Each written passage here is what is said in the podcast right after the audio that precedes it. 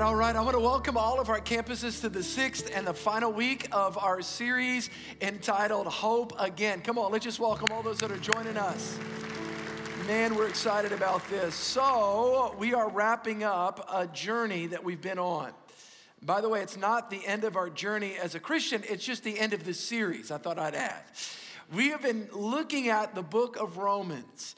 And for those of you that maybe are new here or maybe you've just been here the last couple weeks, we like to teach the Bible at Church King. And here's the reason why because we believe that the Bible transforms people's lives.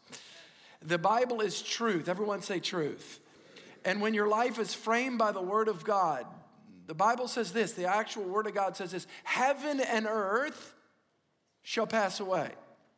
But my, what? Say it, Word shall never pass away. In other words, the Word of God is what we base our life upon. And that's why it's so important that we believe in teaching the Word of God, to instruct, to build our faith, so that we can move forward in life. Yes, so that our soul can be secure in eternity with God forever, but also that we can live the overcoming life, the abundant life that Christ died on the cross to give us in the here and now. If you weren't here last week, we talked about something very interesting. I want to encourage everybody again to go back and to listen to it because I talked about a message. I've only taught on it one other time in 22 years of Church of the King, and it is what is the role of the law in the life of the New Testament believer?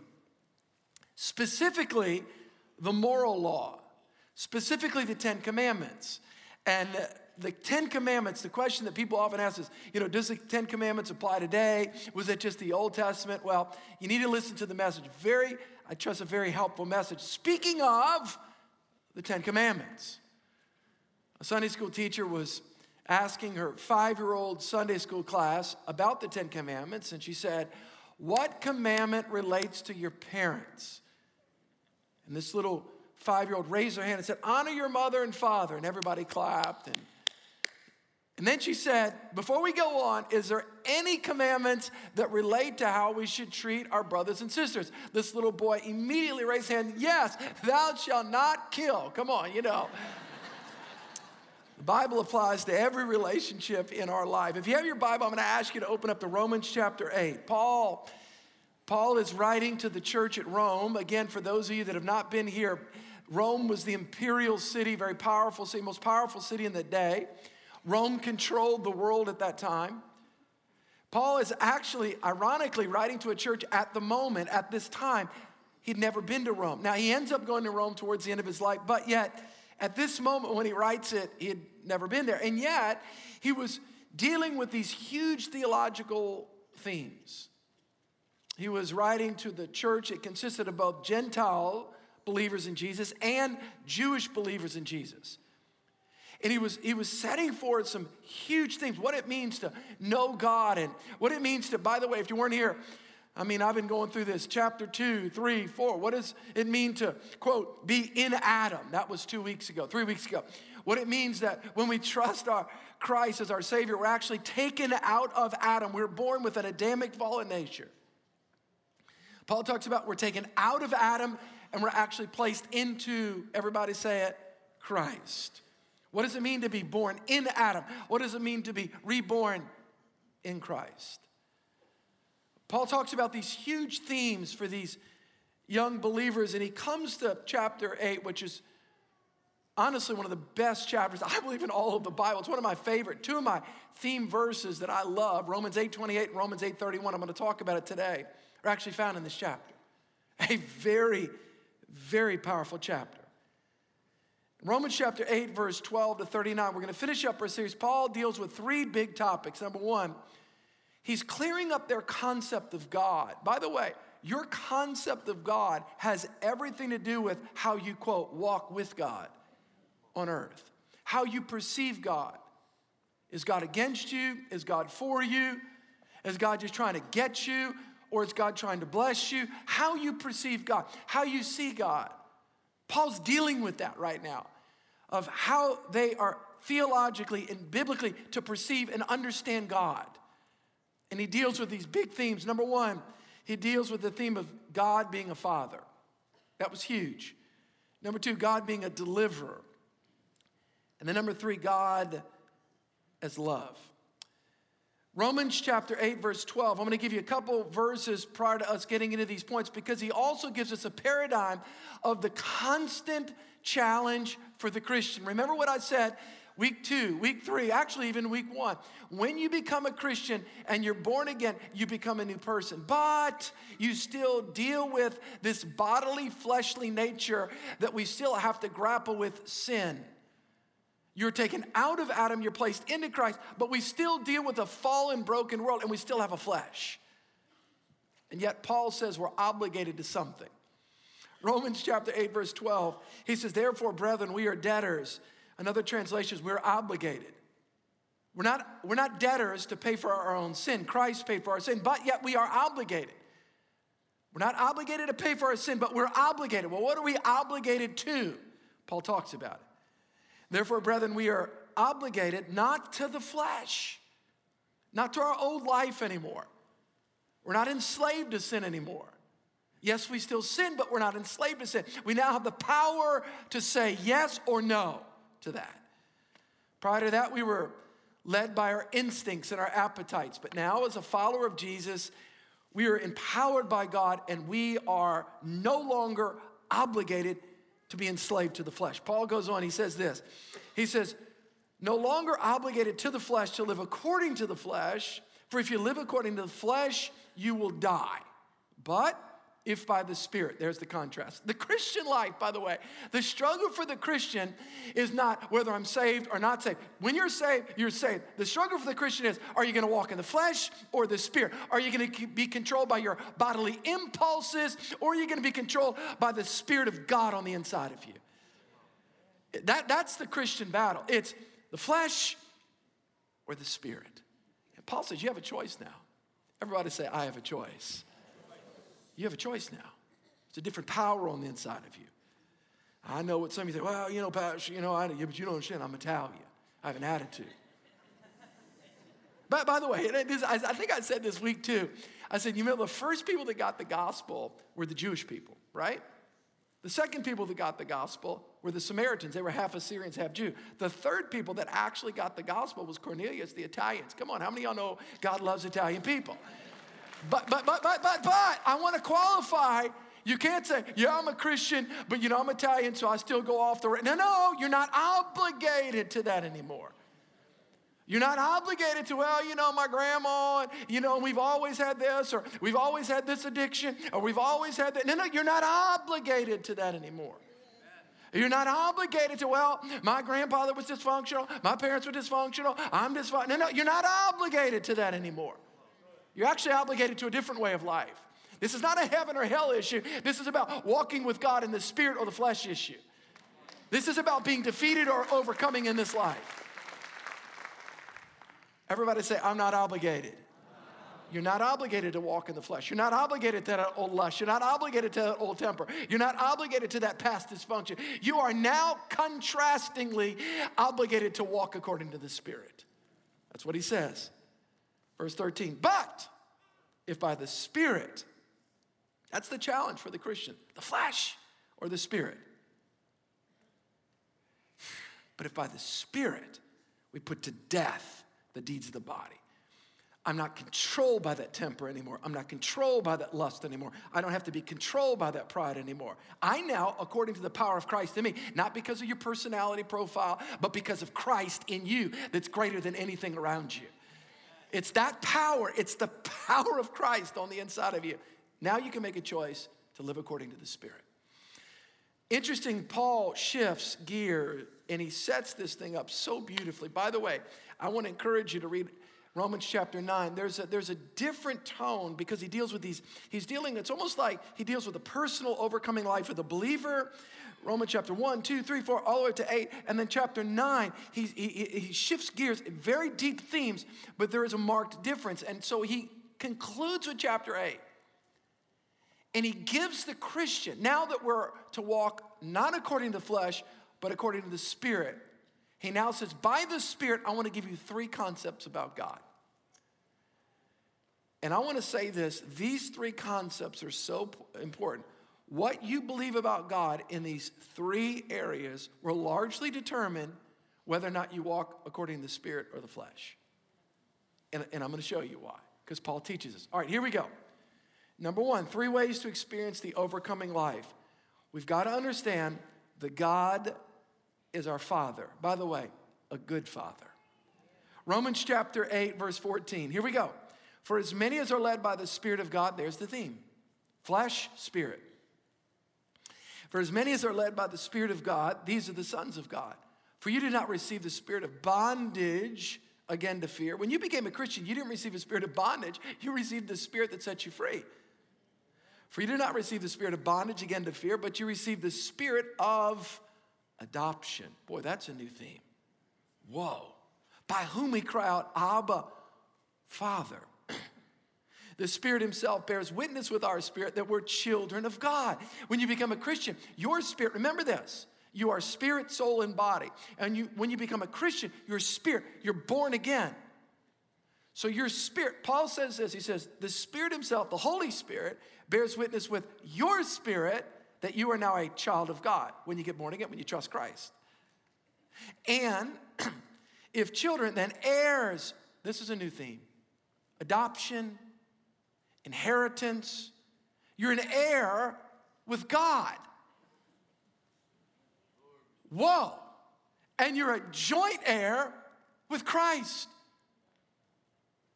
Well, you know, I'm, I'm Bill Gates' son. He left me a lot. That means nothing. I'm God's son. He left me everything. There's a big difference.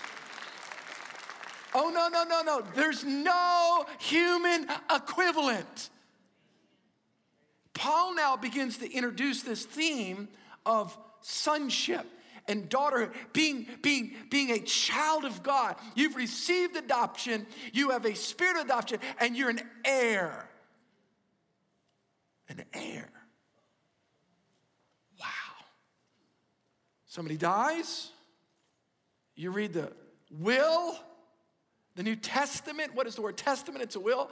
The, the New Testament, you read the will, Christ died, you read the will and you realize you have an inheritance. Whoa, what's the inheritance? Well, we're to find out about it today.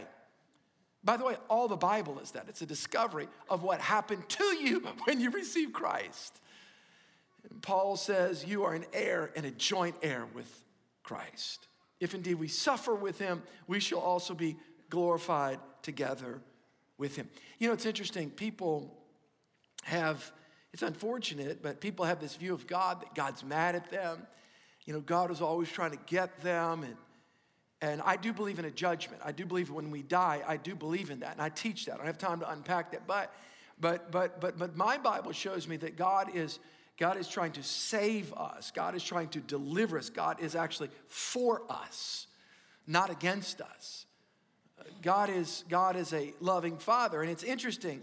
What, what happens to this is that and, and I want to be very pastoral in this, but and respectful. What, what happens is, is that God designed us that when we when we grow up, that again, no human father is perfect. Let me go on record saying that. No human mother, no human, obviously, we have a fallen nature, we get born again, then we're still in a process of growth and maturity, becoming like Christ. But, but as a father, you can make better choices than not. In other words, you can make spirit choices versus flesh choices.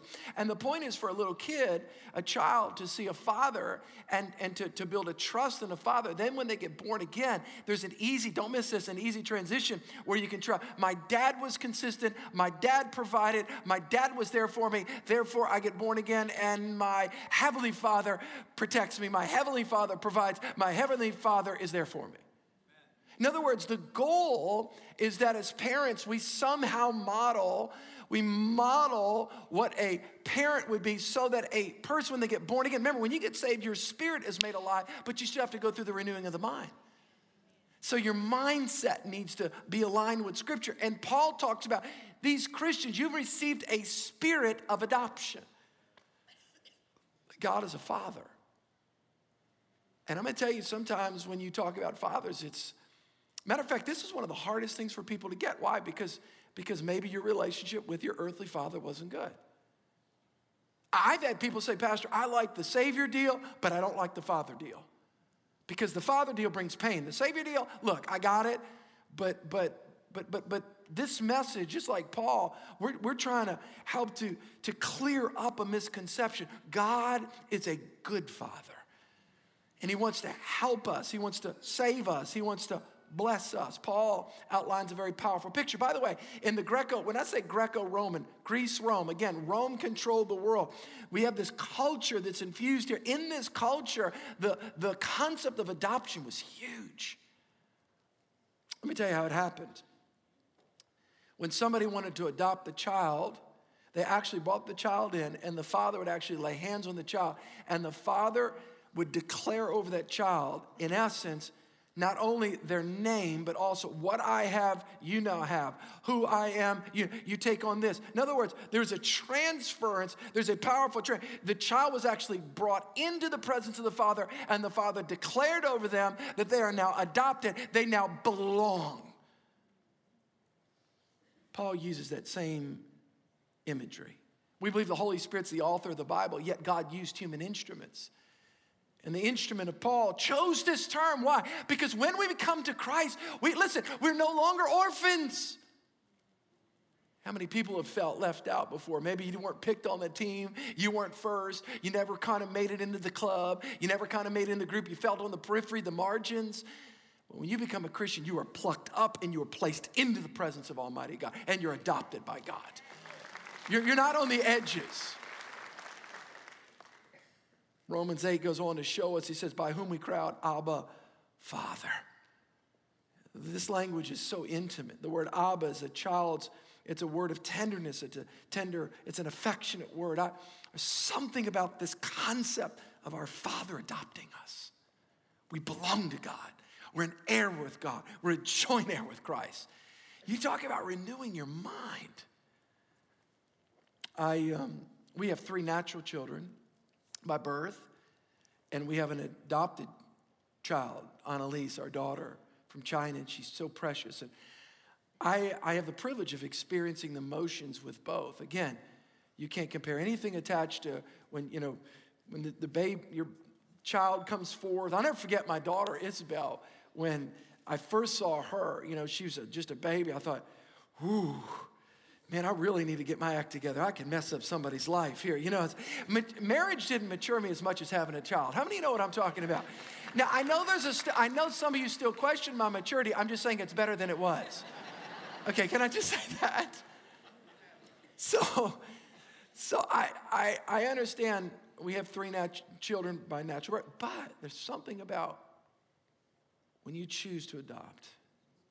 Oh man, it does something on the inside of you. It's so powerful.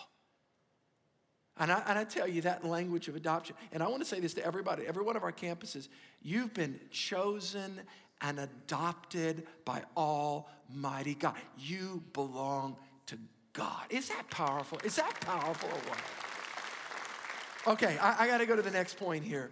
Number two, God is not only our Father when we trust Christ as our Savior but He's also our deliverer. The truth that God is our deliverer gives us hope for the future. We live in a world that struggles against hopelessness, hence, the series titled Hope Again. Hope is a becoming a rare commodity at times in our culture because of the pervasive challenges that people deal with, and whether on a global, national, or personal level.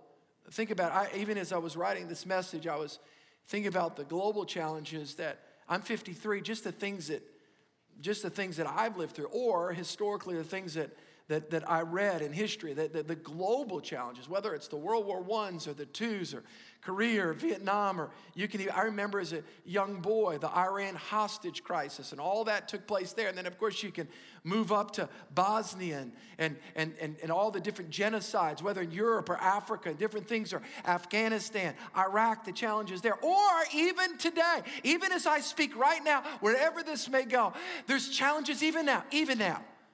I saw it yesterday with the Ukraine Christians. Did y'all see that? With them kneeling down and praying that God would spare their nation. How many y'all saw that on the news? Yeah. And they're praying, they're literally kneeling down in snow in Ukraine, crying out to God that God would. Why is that? Because we live in a broken, fallen world. There's real challenges. So, so whether the people are, are, are praying for global deliverance, national deliverance, personal deliverance, because of physical pain, emotional pain, psychological pain, this whole creation, in a sense, is, is crying out for deliverance. Deliverance from what? Bondage, suffering, pain. Paul addresses that right here. Romans chapter 8, verse 18 For I consider that the sufferings of this present time, sufferings. We don't believe in this panacea of life, you know, that, listen, I, I know that I, I know that there's wonderful peaks, but there's also valleys. There's challenges, there's good times, or there's tough times. And Paul says, I consider that the sufferings of this present time, but watch this comparison and the contrast, are not worthy to be compared with the glory which shall be revealed in us. The Christian life is a life of tension. It's a life of now, but not yet, but it is to come. And it's the tension of the better day tomorrow that actually gives you power to stand in the present. And Paul talks about that. It infuses us with faith. Why? It's the thought and the knowing in our word of in the word of God and experientially by the Holy Spirit quickening in our heart that there is coming a better day puts faith in our heart. Verse 19, for the earnest expectation of the creation. Creation is quaking right now, folks. It's all quaking. This is not, by the way, memo from the Bible. This is not eternity. This is not going to last forever like this. How many are grateful that there's coming day when all sighing, dying, crying, and pain is going to be washed away? How many are look forward to that day? Paul says, For the earnest expectation of the creation eagerly waits for the revealing of the sons of God. For the creation was subjected to futility, not willingly, but because of him who suffered it in hope. Because of the creation, we live in a broken cosmos. COVID 19, by the way, was part of the brokenness, globally speaking, a fractured world. It's never God's original intention. And yet, we're coming into a moment and a time when there's a new heavens and a new earth. I've taught all about it last fall. First Thessalonians, book of Daniel, book of Revelation, Bible talks about it. And yet we're stuck in this tension in this moment. And yet, how do we how do we how do we draw from the hope for tomorrow to give us power in the present? Paul talks about it. He says this He says, But because of him who subjected it in hope, because the creation itself also will be delivered. Here's the theme of deliverance God is our Father, God is our deliverer. Creation itself will be delivered. By the way, as a Christian, Paul teaches this you were delivered from sin when you became a Christian. Remember, everybody say spirit, everybody say soul, everybody say body. When you became a Christian, you were delivered from sin in your spiritual life. You're born again. You are being delivered from the power of sin and evil in your present reality, and you will. Your spirit was transformed, your soul is being transformed, and your body will ultimately be transformed. That's the Christian life.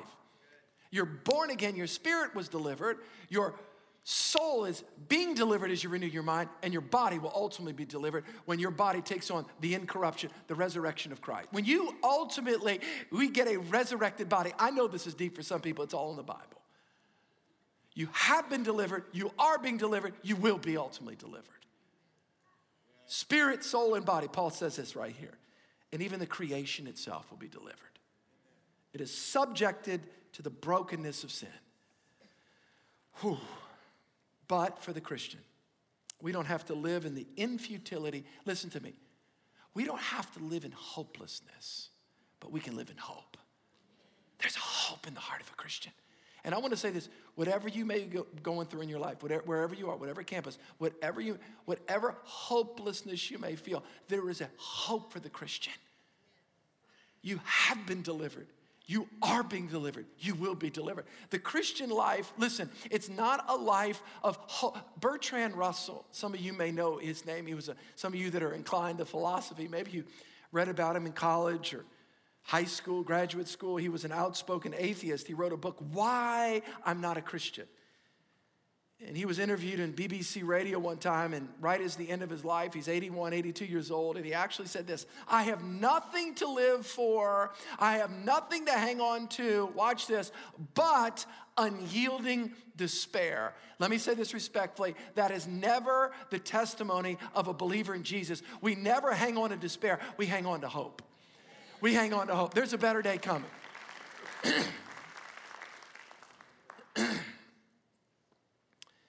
For those of you that are Christians, we can hope again. We can hope again. Everybody say hope again. I have a lot to say. Let me go on. Verse 22 and 23 For we know that the whole creation groans and labors with birth pangs together until now. Not only that, but also we who have the first fruits of the Spirit. when you're a Christian, your spirit's changed. Your spirit's changed. You have the first fruits. What does that mean? You have been endowed and indwelt with the Holy Spirit, but the Spirit of God still lives in a corruptible body. The Spirit, we have the first fruits. There's coming a day when we will know, even as we're known, we have the first fruits. Our spirit's alive to God, but we still struggle with this fleshly world. There's coming a day when we go to heaven for those that trust in Christ, when our life will be enveloped by the goodness and the grace of God, and there's no struggle with the flesh. There's no fear, there's no insecurity, there's no worry wearisome, nothing. Paul talks about creation itself, for we know that the whole creation groans and labors with birth pangs. Birth pangs. When you see an earthquake, a tremor, it's birth pang. What's being birthed? A new reality, a new heaven, a new earth. Paul talks about it. This, this is not how hopeless to think that this life is all there is. I can't believe I'm 53 years old. How many remember when a 53 year old dude was old? like real old. Don't raise your hand. Are you with me? For the Christian, we go from faith to faith to glory to glory. And yet, the reality is, there is a groaning on the inside of us Paul then uses this word, even we groan within ourselves, eagerly waiting for the adoption, the redemption of our body. Our spirit was changed, our soul's being changed, our body will ultimately be changed. I have been around people that have grown physically. All of us have because of physical pain. I've been in hospital rooms where I've heard people groaning. It's, it's, it's surreal. It's like, oh, that is the verbal declaration of physical and or emotional pain. Watch this. It's a groaning. And let me tell you what a groan is. Here's a groan. A groan is the gap between what is and what ought to be. It's where you are, but the reality is what ought to be. And by the way, what is coming. People groan physically, people groan emotionally, we all, as Christians, are groaning spiritually. We see something happen in the world. We see something take place on a personal level, national level, global level. And, and, and, and, and we pray, we cry out to God. And there's a groaning. Why? Because there's a, there's a gap between where we are and what ought to be and what is coming. Creation is groaning right now. Creation is groaning for a better day, and it's coming. It's coming. I love this verse. To my favorite verse in the Bible. Then Paul says, But we know all things. Everybody say, All things. Oh man, this is so good. This will put faith in your heart. We know that all things work together for good.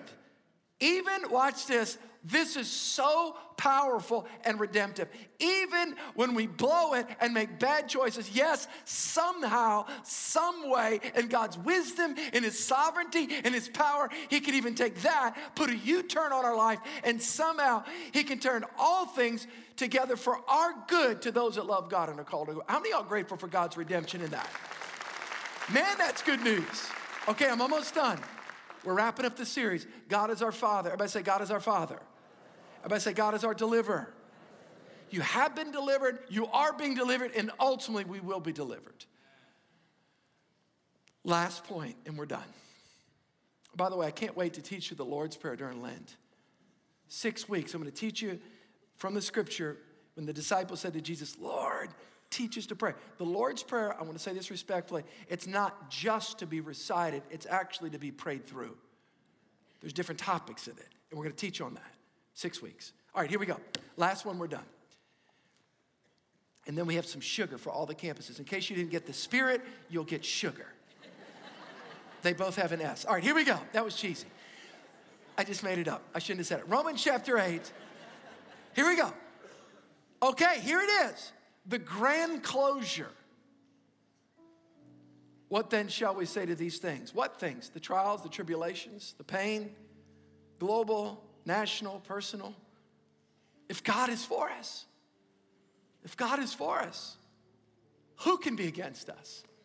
If God is for us, by the way, I, I went on social media during the pandemic. I stayed on it because it was the only way I could communicate with people for a couple months. And, and I actually posted this yesterday or maybe two days ago on Instagram or Facebook, actually both.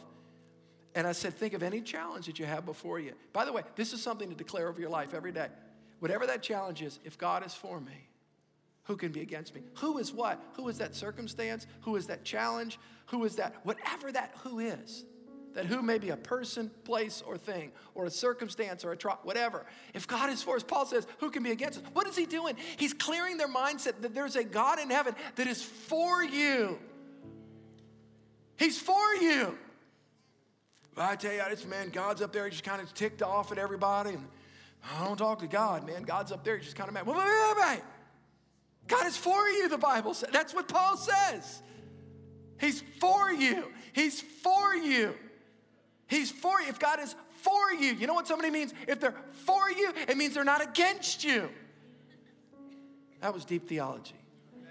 He's for you. Who can be against us? In other words, if God's got your back, it doesn't matter what's in front of you. If God's got it doesn't matter.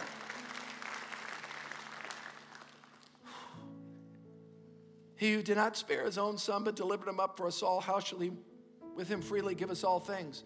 Who shall bring a charge against God's elect? It is God who justifies. Week two. Who is he who condemns? It is Christ who died and furthermore is risen. I mean, this is faith building. Who is even at the right hand of God, who makes intercession for us? Who shall separate us from the love of Christ? There's no trial, there's no devil, there's nothing that can separate us. Shall tribulation or distress or persecution or famine or nakedness or peril or sword, yet in all these things, what things? Everything he listed and even more. In all these things, we are more than conquerors than him who loved us. How many are grateful for God's love in our lives? Okay, stay with me. Stay with me. I'm almost finished, for I'm persuaded that neither death, nor life, nor angels, nor principalities, nor powers, nor, nor things present, nor things to come no height, nor depth, nor any other created thing shall be able to separate me from the love of God which is in Christ Jesus our Lord. If God is for us, who can be against us? If God is for us, who can be? By the way, we ought to wake up every day. If God is for me, you can actually switch it. God is for me, who can be against me? God is for me. Everybody say, God is for me. Who can be against me? Implication is nothing, by the way. If God's got your back, whatever's ahead of you, is it, it, God's got it. I'll close with this story. When I teach people the word, and as I, all of us, remember this when you're born again, you're delivered. You're delivered from the power of sin. Doesn't mean you don't ever sin again. We have a flesh nature, but you now have the power to say no, according to the scripture. You've been delivered. Your spirit is alive to God. Your soul, your mind, will, of emotions is being delivered as it's renewed by the word of God. Your body ultimately will be, be delivered uh, at the resurrection long story, at the rapture, you get resurrected bodies, whole nother message. Go back and listen to my tape series. Not tapes, that was in the 80s. I'm sorry. DVD, whatever it was. I gotta get this one last point across. Stay with me. For a Christian to, and we all do it, but when we struggle to trust God today, we have to realize what He did yesterday for us. The story is told of a man who saw a young boy being beat up by, by a bunch of bullies. And he rushes in, and boy is beat up. I mean, literally almost to the point of death. And he grabs him and gets those bullies off, and he pulls him and he brings him to the hospital and saves the boy's life. Then he pays the bill. But then he finds out the boy was an orphan and actually adopts him and brings him into his own home. One year after that, the boy one night is crying, and the dad walks in. He says, Why are you crying? He goes, I'm just not sure if I'm going to be able to have food for tomorrow. That's how he used to live. And he said, Son, I delivered you from that group. I paid your bill. I adopted you and brought you. If I did all of that for you, I can help you today. When we understand God has adopted us, God has delivered us, and God is for us, there's no challenge. And I'm not trying to mitigate, I'm not trying to reduce the challenges that we all feel because they're all personal. But I'm telling you, God's got you. I know that's not good English, but it doesn't matter. God has your best interest. Trust Him. And I'm going to say this to you. I don't talk about this much in church, but but I had to get my mind renewed. I thank God my mom, my mom and my dad, my real father, were divorced. I thank God for my stepdad. He's listening to me today, and he's walked with God. I thank God they prayed for me. But but when you when you have when you have a father that leaves you, you as a kid, and he left for drugs and alcohol, about alcohol addiction and drugs. And he wasn't living under a bridge. He was a corporate white collar business person that was on drugs and had an alcohol addiction. Publisher of a publishing company.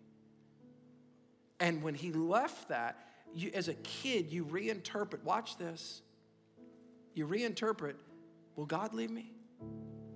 Is God for me? I got good news. When earthly fathers fail, which we all do, God, the Heavenly Father, does not fail us and He won't let us go. How many are all grateful for that? Matter of fact, I'm to ask everybody to bow their heads. Everybody to bow their heads. Just sense the presence of the Lord here. God loves you so much, man. Wow. Every one of our campuses, I'm going to ask all of our campus pastors to come on stage, but, but maybe you are not where you need to be with God. God is for you, He's not against you.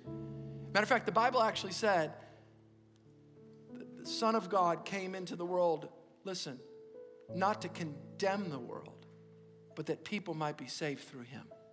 Do you know Christ? Have you ever trusted Christ? That's what you have to do is just trust Jesus that he died on the cross for you. He was buried, he rose again. Do you know Christ? Do you know that you know if you die today that you're ready to stand before God? If not, just a moment, I'm going to give you an opportunity. I promise you I'm not going to embarrass you, but wherever you are, just with a show of hands, say, Pastor, pray for me. I need Christ. I'm not sure if I die today. I'm ready to stand before God. If that's you, would you just respond with a show of hands in just a moment? One, two, three. Quickly raise your hand. Pastor, I need Christ. God bless you, sir. God bless you. God bless you. God bless you, guys. Anybody else? Pastor Steve, God bless you, buddy. God bless you, sir.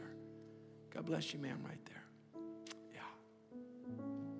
I just sense the presence of the Lord. Can we just pray with those that are trusting Christ? Most powerful prayer they'll ever pray is right here. They're choosing to trust Jesus. It's the only thing, let me tell you something.